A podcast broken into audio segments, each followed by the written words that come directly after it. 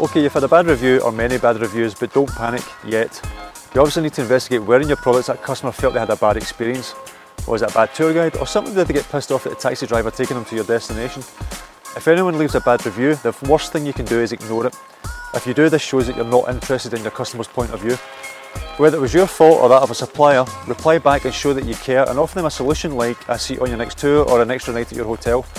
Be seen to help your customers and you may just find out that they gain your trust and they will come back to you.